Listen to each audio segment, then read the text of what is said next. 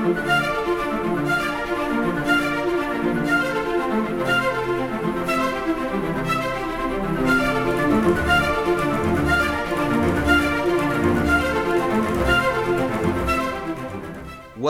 to the Lost Roman Heroes podcast. My name is Matthew.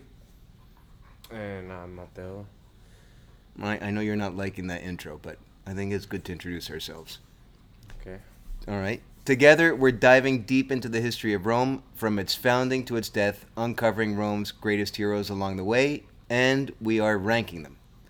And in this episode, we're going to focus on a new candidate for hero, which is Marcus Furius Camillus. Now, before we get going, I just want to say this is our second take. We had a take one, but one of the two of us was extremely sleepy. I, I work hard all day long, so you know, I'm entitled to my tiredness. At one point, I saw your eyes rolling back in your head, and I thought you were going to fall off the chair. I almost did. It's a good thing that, you know, like humans, uh, their natural like human functions to fall forward.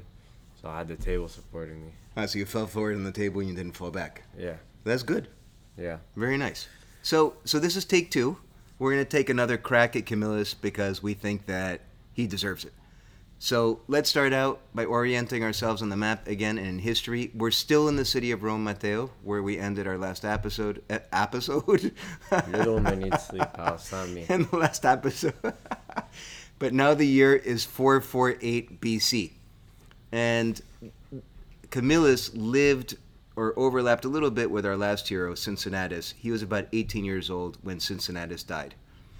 And similar to Cincinnatus, we don't know a ton about him as a kid. So, Right. but before we get into his background, I want to mention very briefly something that I think is important to all of these heroes of, of early Rome and the Republic, because they all have funky names. Remember last time we were talking about Cincinnatus? Cincinnatus wasn't his real name, it was a right. nickname. And, and Brutus as well. Brutus was also a nickname meaning dummy. And Camillus is not this guy's real name. His full name is Marcus Furius Camillus. Camillus is a nickname. So let's very quickly talk about Roman names. Roman names had three pieces. There was a praenomen, which was their first name, a nomen, which was the last name, and a cognomen or cognomen, or in Italian it's cognome. In Latin, it probably sounds like cognomen. And so Matteo, praenomen was the personal name, the first name. So Matteo is praenomen. Right. Nomen is storm. And the cognomen, which was becoming more and more important, was the last last name, which was something that It was was given. w- yeah, exactly, it was given to you. Right. So the reason why it was so important is because in ancient Rome at this time, there were only about 30 or so praenomina, so only 30 names. And there were about 35,000 people. And over time, by the first century BC, there were only a dozen first names, which is crazy, no? So one of every 12 people, oh no, one of every 24 people share a name with each other. Two of every 24 people. Two of every 24 people, so 30 names, one, yeah, more or less, something along those lines. That's crazy. And one of those 30 praenomina was your very favorite name of all times. My favorite name of all times? Queso. Oh, okay, so. So you could have lots of buddies named Queso. You probably did. And because everybody had basically the same first name, or so many people had the same first name, nicknames became very, very important. And hopefully, over the course of this podcast, we can come up with a proper cognomen for you. For me? Yeah. All right. All right, so let's let's keep our eyes peeled for opportunities, and let's get back to the life now of Marcus Furius Camillus. Camillus was born obviously during the early years of the Republic in 448 BC. That's 10 years after Cincinnatus was dictator for the first time, and about 10 years before Cincinnatus was dictator for the last time. Like hundred years off the Macedonian War, First Punic War, right? About a hundred, yeah, that's right. I think it's about a hundred years off the. I don't know about the Macedonian War, but the First Punic War, yes. Same time. I think I thought it was no, you're you're the probably right. Macedonian War and the Punic War happened at the same time. No, I, I don't even know.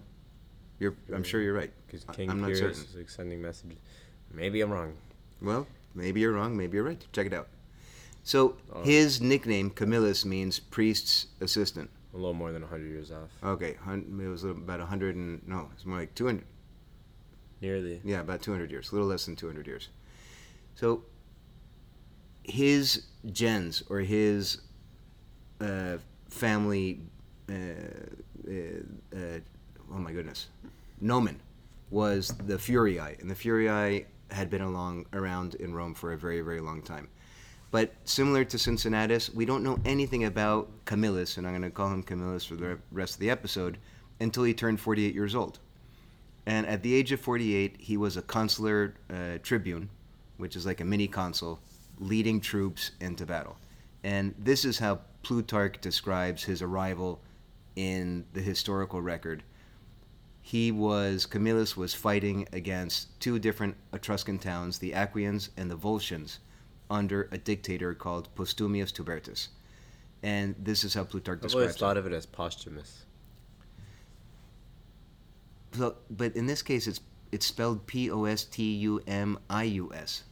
So there's another spelling which is P O S like T H U M U S. I don't know. Whatever. I'm gonna call it Postumius, even though it sounds funny. Tubertus. So Plutarch describes Camillus as dashing out on his horse in front of the army. He did not abate his speed when he got a wound in the thigh, but dragging the missile along with him in its wound, he engaged the bravest of the enemy and put them to flight. So he sounds Like a warrior. very much like a warrior. Young, I think it's the first one we have so far. I mean, Aeneas, kind of. He was not a. not a very good one. Kind of a, a sussy. a sussy? I mean, they, they all whooped him. Yeah, they did all whip him. Yeah, Always this getting a whooping. This guy sounds tough from the beginning, and maybe Cincinnatus was as well. We just I feel like he was more of a tactician. Because he was already an old guy by the time. he wasn't the one doing the fighting. You're saying? I, I wouldn't imagine Yeah. so. Six years old. Yeah, That's a, that's very, very, very, very old ancient. for back then. You're right. Maybe this is the first guy we know of, other than Romulus.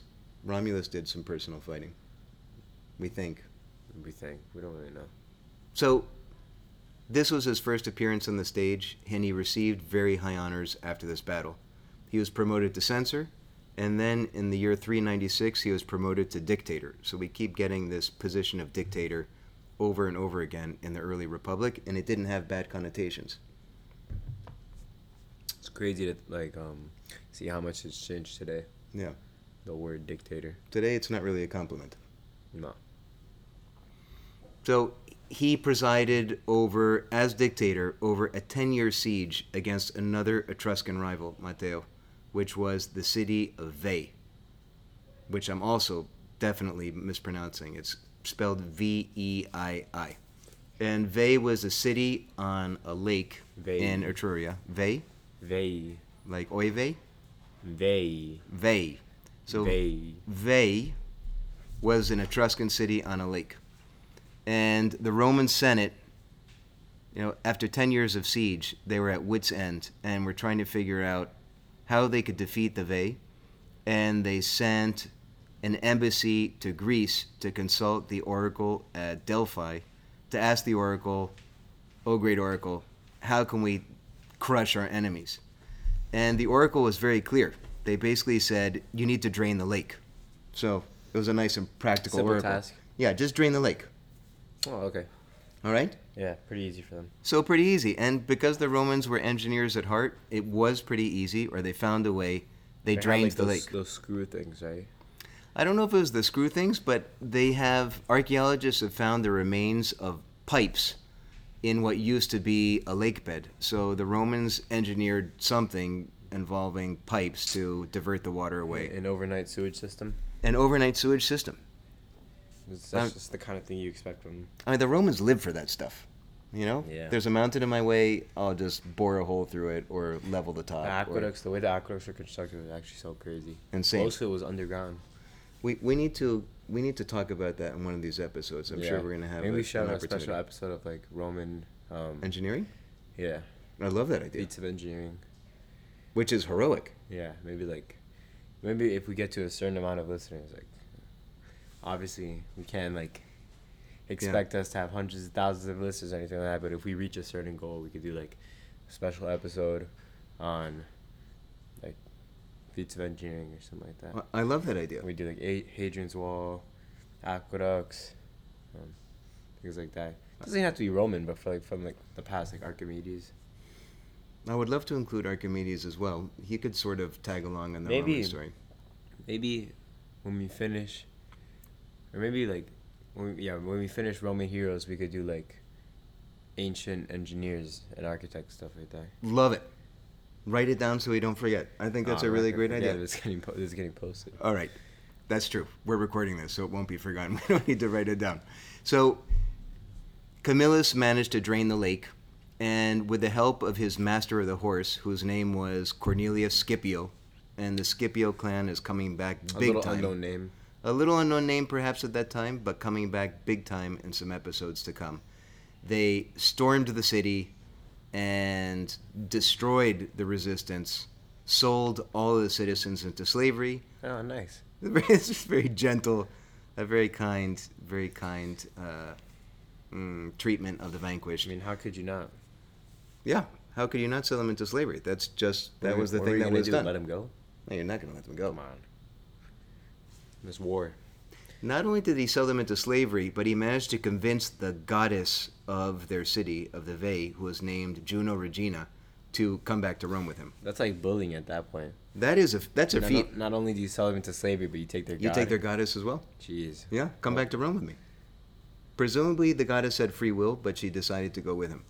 She knew a good thing when she saw it.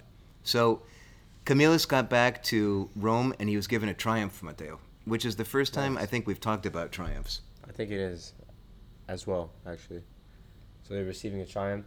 Pretty big thing. big thing. So he got back, got to parade around on top of horses, and Wasn't the to show the spoils of war. And there was one little problem with this because he it was granted to him, it was an honor, and yet something about the way he behaved didn't sit well with the public because according to Plutarch, Camillus was lifted up to vanity, and he cherished thoughts far from be- becoming to a civil magistrate subject to the law. And he celebrated his triumph with great pomp. He actually had four white horses harnessed to a chariot on which he mounted and drove through Rome, a thing which no commander had ever done before or afterwards did. So it went to his head a little bit, A little self embezzling. a little self embellishing. That's the word I was thinking. yeah, it was.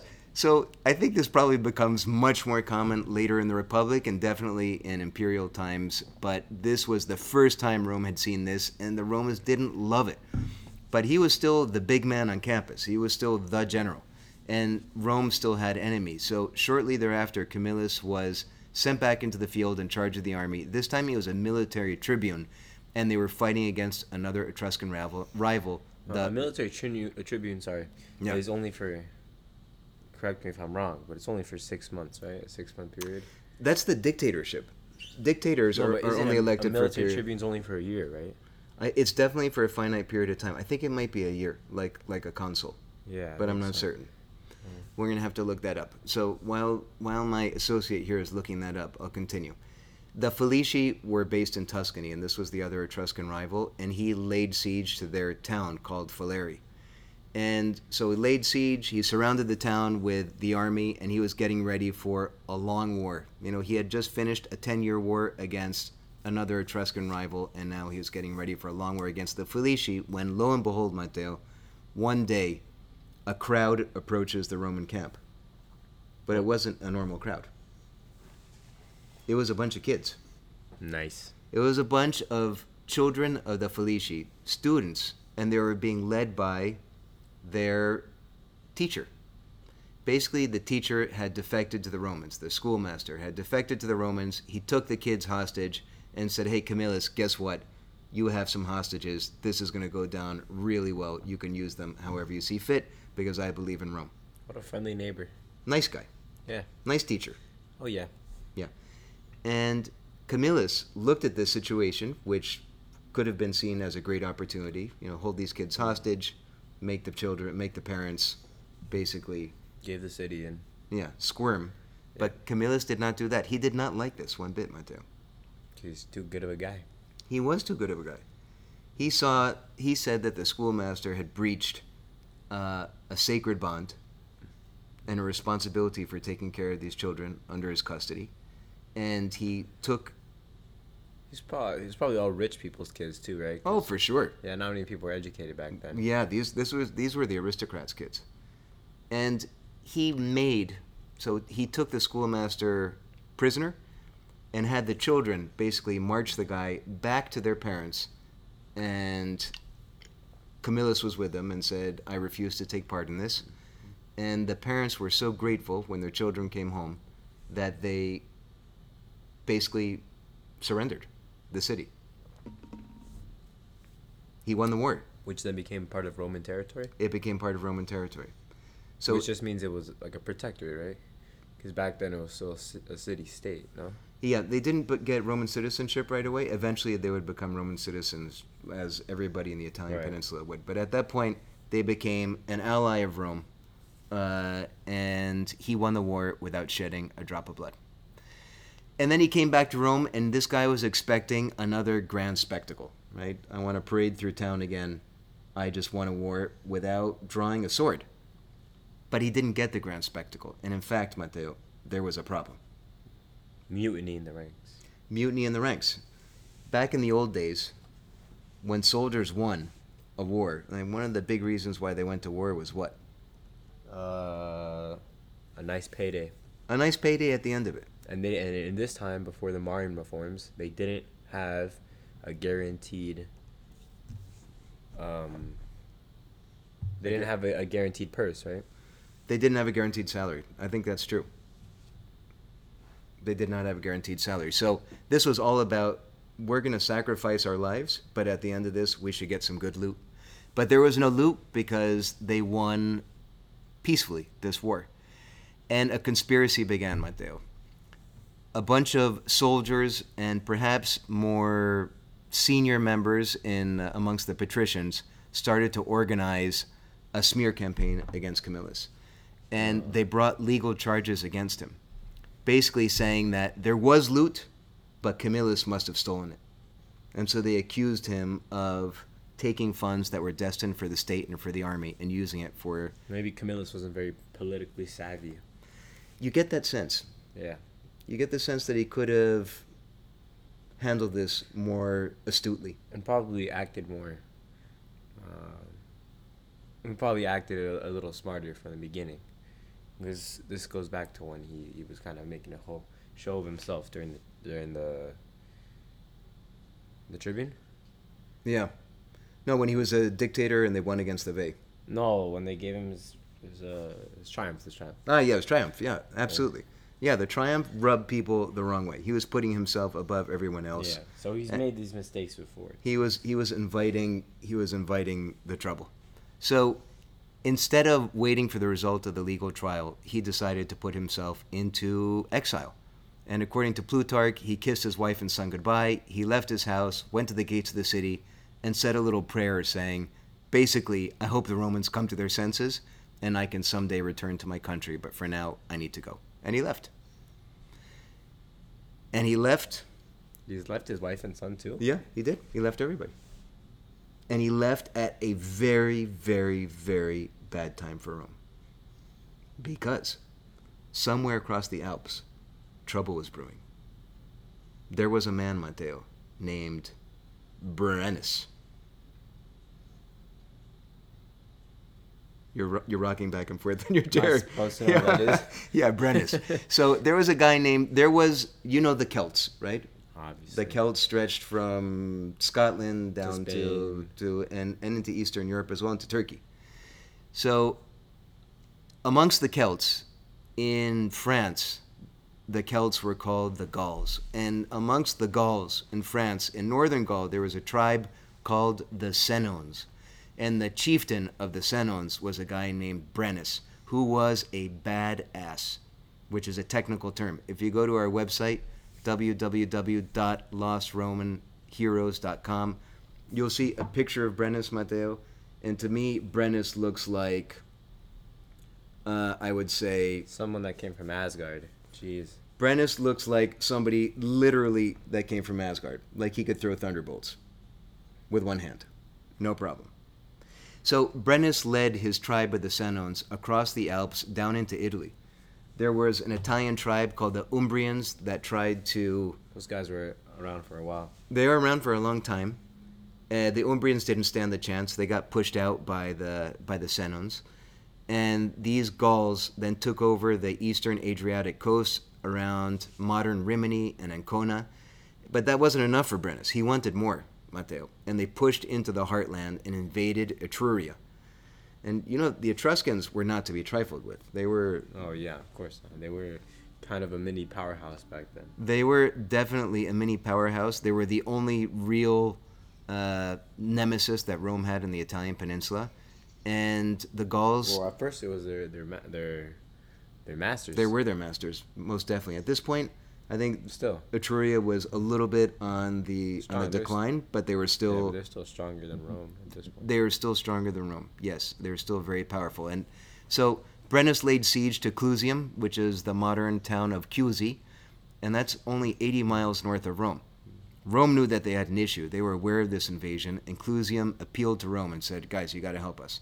So Rome sent some ambassadors, a guy named Quintus Fabius Ambustus, and his two brothers, Numerius and the Mexican cheese. Queso. Queso is back.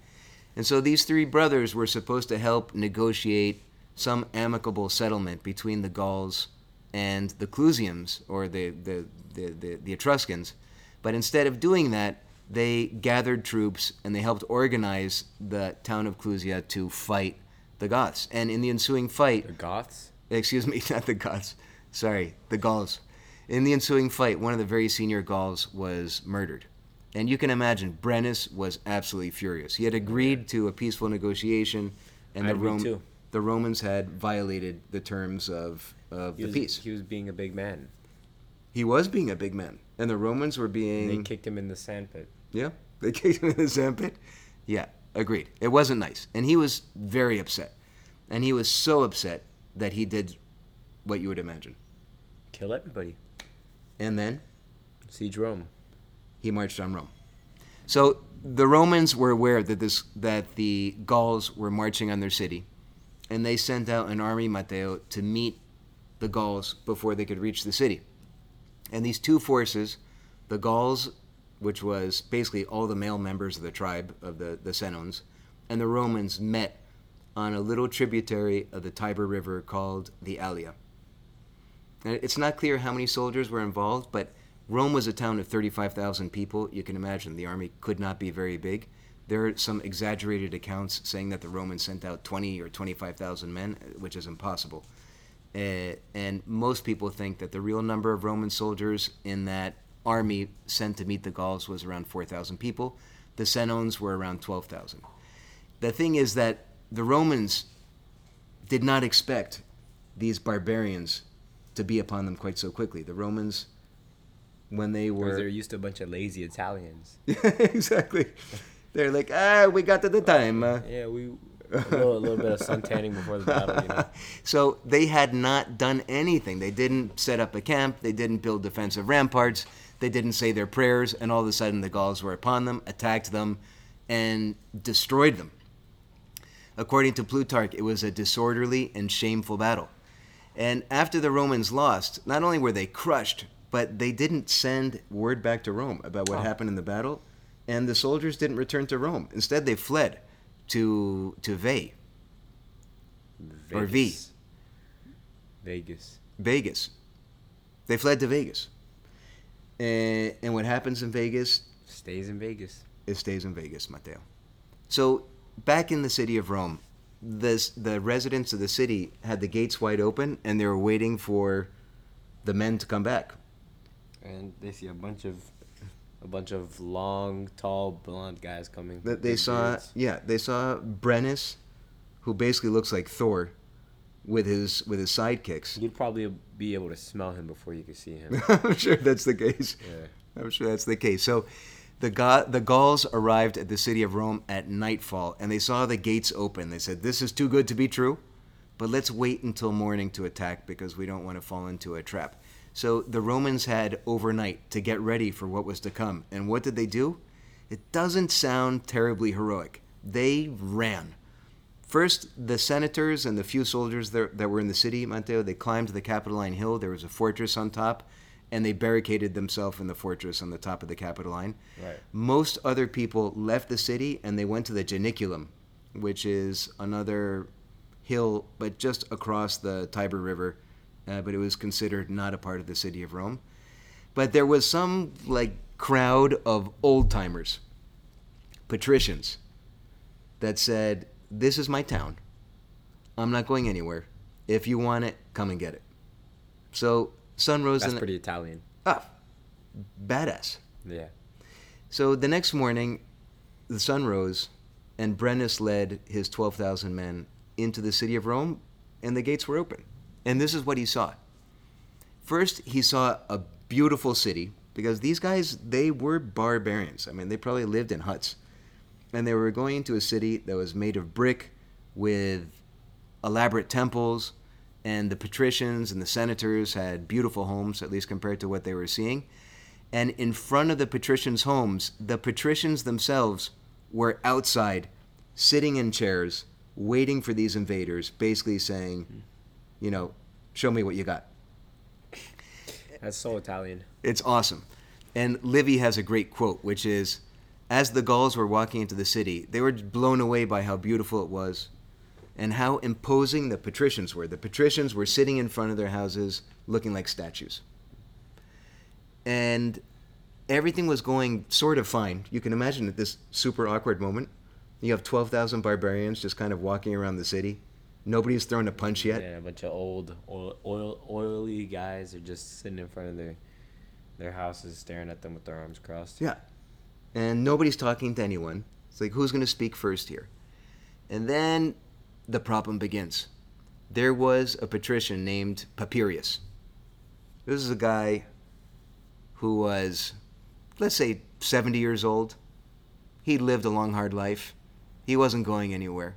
And a Gaul approached him and started stroking his beard because the Romans, the Roman patrician class at that point had very, very long beards. So the Gaul comes up, starts stroking his beard, whereupon Papirius grabs his ivory staff and whacks the Gaul over the head with it. So Papirius and was the first one to die. Oh. Yeah, he was the first one to die. That was the end of him, and that's when the bloodletting began. All the patricians were butchered by the, by the by the Gauls.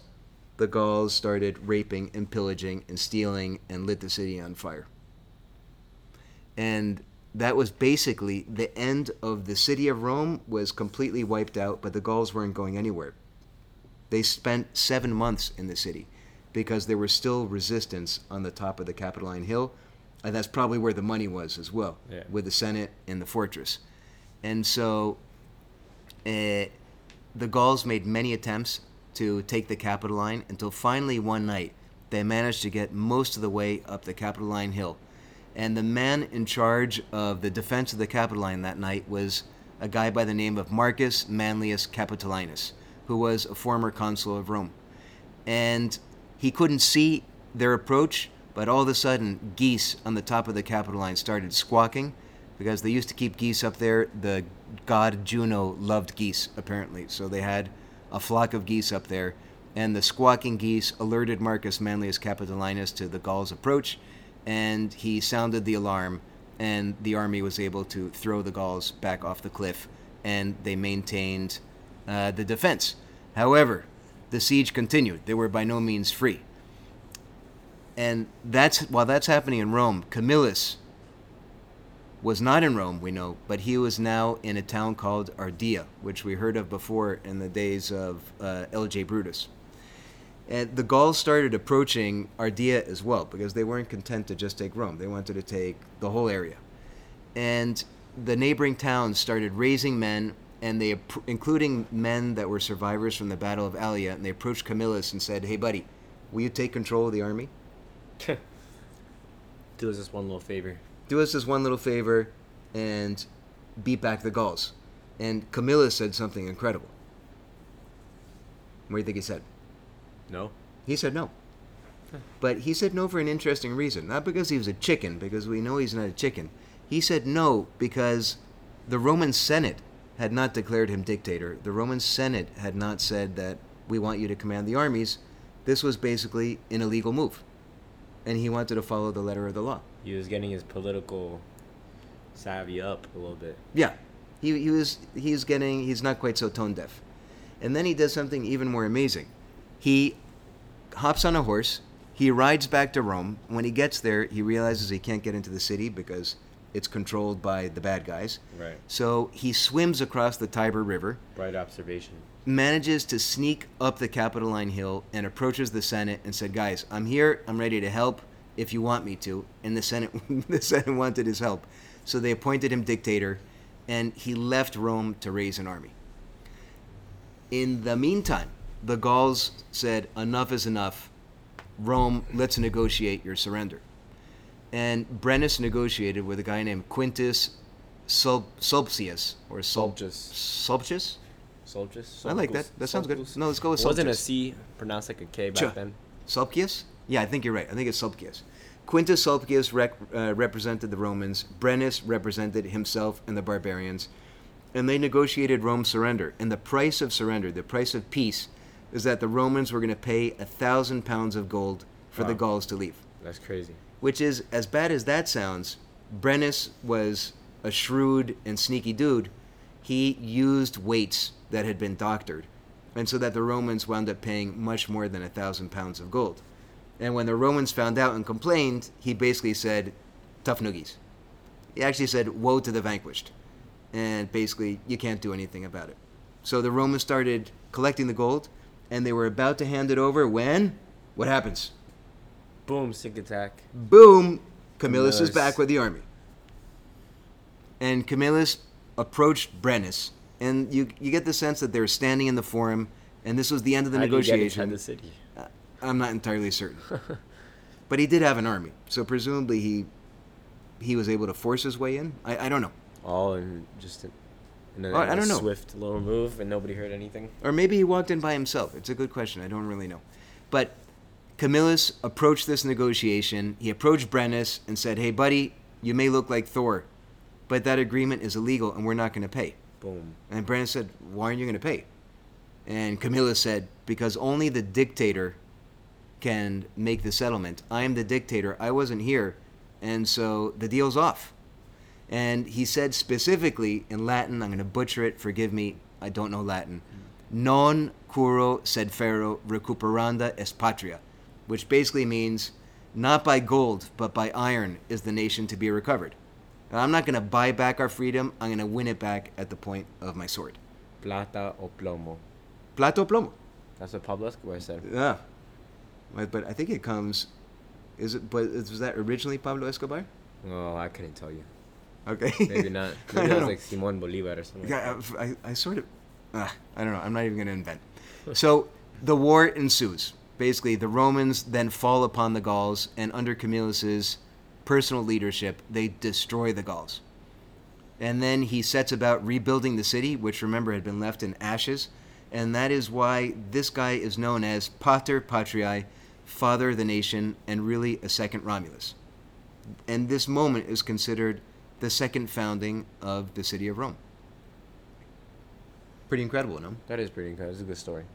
So his story doesn't end there.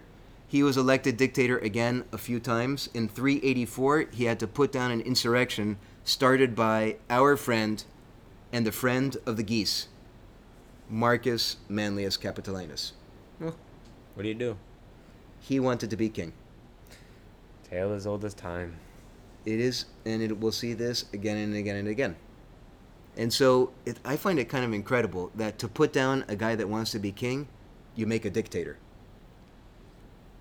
Again, it's crazy how, how much that role has changed since 400 BCE. Yeah. It was a noble thing once upon a time. Yeah, just strictly a political position in times of emergency. in times of emergency, and it was respected. yeah, And it was respected for 500 years until. and its role was respected by the dictator too. They they wouldn't take advantage of. It. Yeah, it. exactly right.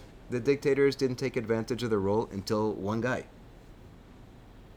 Well, he wasn't the first. Caesar, wasn't he? Wasn't Sulla? yeah? Wasn't Sulla kind of the first? You might be right. We're gonna have to investigate that when we get to him. At any at any rate, Manlius was captured by Camillus. Camillus had him arrested. He was thrown into jail. He had a trial, and then Camillus had Manlius thrown from the Tarpeian Rock to his death. And the Tarpeian Rock, Matteo, is an 80 foot high cliff off the Capitoline Hill, which still exists. And if you go to our website, www.lostromanheroes.com, you can see it. And it would Oh, I would not want to fall off that thing. It's like that song, uh, "Free Falling." exactly. Yep. Manlius went free falling af- off the uh, off the uh, the Tarpeian Rock, and Camillus showed up a couple other times in history and eventually died around 365 in an epidemic, and that is the story of the That's second founder of Rome. out. It is, it is. It's not a great way to go out. Um, But hey, what are you gonna do? but what you gonna do? It's 400 BC. What are you gonna do? 365 BC, and he lived long. I mean, all, all these guys that we've talked about in these first episodes lived a remarkably long time, given uh, the state of, of medicine and, and average lifespans. So Camillus lived from 446 to 365. How many years is 80 that? Years. Eight years. Four, four. That's 79 years, or 81 years. One of the two. I love making you do math on the spot on the podcast. I think it's lots of fun. My teachers are gonna listen to this. No, but you, I think you, you've acquitted yourself pretty well. That's eight, I think that's 81 years, and that is his story, Matteo. So it is time to rank him, and let's start out talking first about his military success. On a scale of zero to ten, what would you rank this guy? Man, I think like uh, an, an eight. He couldn't have been more successful, but there's people that have done cooler things. And there are people that have done things on a much grander scale. Like he personally, he couldn't have been more successful. He was the most successful that he personally could have been. But in comparison to other people that we will be ranking, he can't take like the number ten spot. That's inflation. Yes. We're gonna inflate the the, the ratings. Yeah, it's not his fault that he didn't have a bigger stage to have acted upon. Yeah. He did probably as well as he could given the circumstances. But I am agreeing with you. I don't think he's a 10. You're calling him an 8? I'm thinking. I'm thinking that's about right. I'm going to call him an 8 as well. So now let's talk about his political success. He was not the brightest guy politically. Yeah, he had kind of a tin ear. Like he didn't he didn't pick up Social cues. The social cues, yeah. He had yeah, he had low sort of emotional intelligence, it gonna- seems like. I'm gonna give him a six personally. Yeah, you know what? I, I think I'm gonna give him a six too. I may give him a six and a half because one of the things that happened, Matteo, and I didn't mention this when he was um, uh, I believe when he was a dictator, I believe, but it was definitely during the period of time in which he was the guy. He made a change to the law in which the plebs could also serve as consuls. So starting from that time, there were always two consuls each year elected for one-year terms. One would be a patrician, and the other would be a pleb, and that's a big deal. Yeah, you know I'll put a six point five two then. Okay, let's go to six. Let's go to six point five. Both of us in that. Um, next, what is his cool factor? His cool hero factor? I think I'll give him a seven, because I mean, stealing someone's god and enslaving their whole city after defeating them in a battle is pretty cool. Uh, having a triumph throne for you, pretty cool. But Winning a war without drawing blood? That's pretty cool. it's pretty cool. But like, nothing that's knocking my socks off, you know. It's like, all right, pretty solid, but you know, okay. definitely gonna see cool there. And the fact that he stood up to Brennus and said, "I'm not going to win the peace with gold. I'm going to win it with iron." That's a pretty cool line. That is cool, yeah. But it's like, he also said, uh, when he got there, what did he say? Because the dictator's not here. He then had he had to explain Yes. his line. That was That's like, true. That's when he explained the joke. Yeah, yeah, yeah, you're right. funny. You're right. There's kind of like an awkward moment where where, where everybody's standing around the forum, the barbarians, the Romans. Guy's Uh huh. yapping about how Uh-huh. the dictator needs to be there to. He's like, no, let me explain. Let me explain. This is what I really meant. Come on, Okay, so that took away a little bit. I agree. So what are you saying he gets? maybe a seven, I think. Seven. I'm cool in this. Or six and a half. I think this. Let's go for another six and a half on this. All right. I agree. I'm not because the I way think I think we've been inflating these numbers. we have been massively great inflating. Yeah, it's either like a one or a ten. Yeah. Like, look at the first one. Yeah. Jeez. I think we might wind up getting like deeper into this podcast and having to go back and re-rank the first couple guys, or maybe, Maybe. not. We'll see. We'll Who see how things go. But six or six and a half. I say six and a half. Okay, you go six and a half. I'm gonna go six. Now his impact. What is his lasting impact on the world? I think the first time around I gave him an eight, and I think I'll probably give him a seven point five. Yeah, when you were half asleep before, you gave him an eight, and I did too. And I'm thinking, so my take on it, he did he save Rome? Rome was destroyed. Yeah. Rome was destroyed. He just recovered it. he helped to recover Rome. We just he saved the senators. He did save the Senate, and he helped to rebuild Rome. But I feel that if it weren't him, somebody would have st- stood up. Yeah. Somebody so. would have helped to rebuild. Or if not, they would have just paid off the barbarians, and like they would have it would have sucked for a while, but Yeah. Rome would have uh, pick up the pieces eventually. So I, I tend to agree with you. And so, despite the fact that the Romans themselves, so if you read Livy and Plutarch and, and these guys that were writing in the time of Augustus, they made a really big deal about Camillus, calling him the second Romulus, but I, I'm a little less, a little less impressed, and I'm with you. So, you're going to give him a what? I think a seven, You're going to give him a seven, and I'll do the same. I- I don't think we can go less than seven. but I don't think we could really go. But I eight. agree. I don't think that we can go more. So I'm, I feel good with that. So that gives him a total score, Matteo, of a 55.5. That is a 69%. And just to give you a sense of where that fits in our rankings, he's done better than Aeneas, and he's done a little better than Romulus, but he's way behind LJ and Cincinnatus. And to me, that sort of feels right. Yeah, that that feels right to me too. Okay, good. So then the final question Does Camillus belong in the Hall of Heroes? Yeah, Are you convinced? I mean, he's like a he's like a lower tier, like B grade, maybe A B C- grade hero. Right now, LJ is there, LJ Brutus, and Cincinnatus. And I have to tell you, I'm feeling a little torn on Camillus. I don't know. Maybe he doesn't have like the Master Suite villa, but he he's like, you you know, But he belongs he's there like, you know, on the edge. you know, he's there. He's there. I agree. I, I think if Augustus said this guy was a rock star, He must have been pretty then great. then I, I agree with you that we have to he, he gets he gets a pass. He gets a ticket to the Hall of Heroes. So Camillus, Maybe not first ballot, second ballot. Hall of yeah, Famer. maybe maybe he's a second or third ballot Hall of Famer, but he belongs. So Camillus, congratulations, a life well lived. You have made it into the Hall of Heroes. We'll give you give you a little clap. Woohoo! Yup. And Salutations. salutations, Camillus. Matteo, this is Kudos. your favorite part, and it's really tricky for these very early guys. This is the time to discuss briefly the alternative history. What might the world, our world, have been without Camillus? I mean, kind of like we already said. I think Ro- without Camillus, someone else saves Rome, or more likely, the Senate is forced to pay off this ransom for their own lives and the city.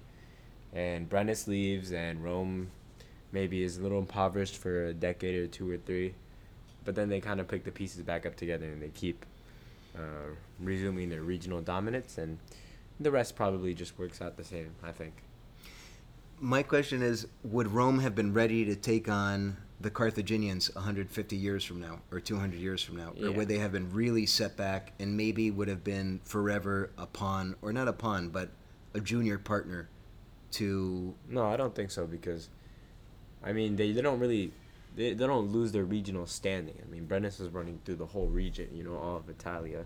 So I don't think that, I think post Brennus, they're still someone to be trifled with in, in Latium. So I think they're, they, get, they get their whole operation moving. So, in other words, you don't see the great arc of history being terribly different had a Camillus not existed. Yeah, because the, they couldn't. Okay, if we're talking about the first Punic War here, they they didn't. They were not able to compete with Carthage because of financial reasons. It's because of they were like maritime idiots. That's true. They were maritime idiots. That's very well put. That's a good summation. All right, we're gonna get into they- that. They built like three whole fleets, like, and they got wrecked every time. Yeah. It wasn't enough financial. Yeah, I look forward to talking about that. Matteo's talking about the first and the second Punic Wars, uh, and and the third, and we're going to be talking about all of them in the context of heroes to come. But I agree. I agree with you. The world likely would not have been too terribly different, but he belongs in the Hall of Heroes. He is there, and that is Camillus. And that is this episode. And now it's time to wrap up. But Matteo, before we wrap up, I'd like to do what is sort of becoming a tradition on the podcast, which is first of all, a thank you to everyone that's been listening. We are profoundly grateful. Like, we're hearing from you via our website, we're getting messages, we're getting notes on TikTok. No, not on TikTok. What are you talking about? Sorry, I don't know. I don't know where my head went. Apple Music. No, no, no. I was gonna say on, on Twitter. We're on Twitter. Please visit us at Lost Roman Heroes. Uh, we're getting messages from people on uh, Twitter and likes on Instagram and all this good stuff. Please reach out to us because we love hearing from you. It really feels good, and our listenership continues to grow, which is also extremely cool. This week we have one new listener from France. Uh, bienvenue. We have five downloads in Canada, which is pretty cool. Far and away, the leader is the United States, and in a very solid number two spot in terms of our listenership is Colombia. Colombia, keep it coming. We love it. So, uh, I would also like to, Matteo, read one or two reviews because these are the things that really, I don't know, I just think it's so cool. I love hearing from people that are listening to the podcast. And I'd like you to read the first one. All right. Titled Lost Roman Heroes, Matthew and Matteo. An amazingly informative podcast with a great premise. I particularly love how they tie in the history of Rome with what the world would look like without Rome's heroes. Five stars. I really appreciate it, LRH Romulus. So that was one that was just posted today, which is so cool, or yesterday. And I'm going to read one too, which was just posted in the last few days uh, by AA13AA13 called Lost Roman Heroes. Matthew and Matteo, father and son, do a splendid job of bringing the stories of the lost Roman heroes to life. This podcast is entertaining, educational, engaging, and so easy to listen to. The back and forth between father and son on Roman historical knowledge is fresh, funny, and fun. The three F's. I love that. I really can't wait to hear more. Keep it up, guys. Bravo. Thank you so much. And that's it for today. Please join us again next week when we're going to try to do this a little bit earlier and a little bit perkier. All right. Okay? Shots fired. Can we, eh, not shots fired, but I'm just saying, can we like make a pledge? Yeah, we can make a pledge. you, you don't need to be like that. It's because you were literally incoherent the first time we tried a- recording I needed this. a little nap. Okay, well, you got your nap. All right, please join us next week for our next episode on Matteo. Do you know who? Marcus Valerius Corvus. Very nice. By the way, this is our website. Is it? Yeah, have you ever? You've never seen it before. I've stumbled upon it Uh-huh. Marcus Valerius Corvus, cool dude. Look forward to exploring our next lost Roman hero, and that is it for today. Thank you so very much, everyone. Thank you. Bye. Bye bye.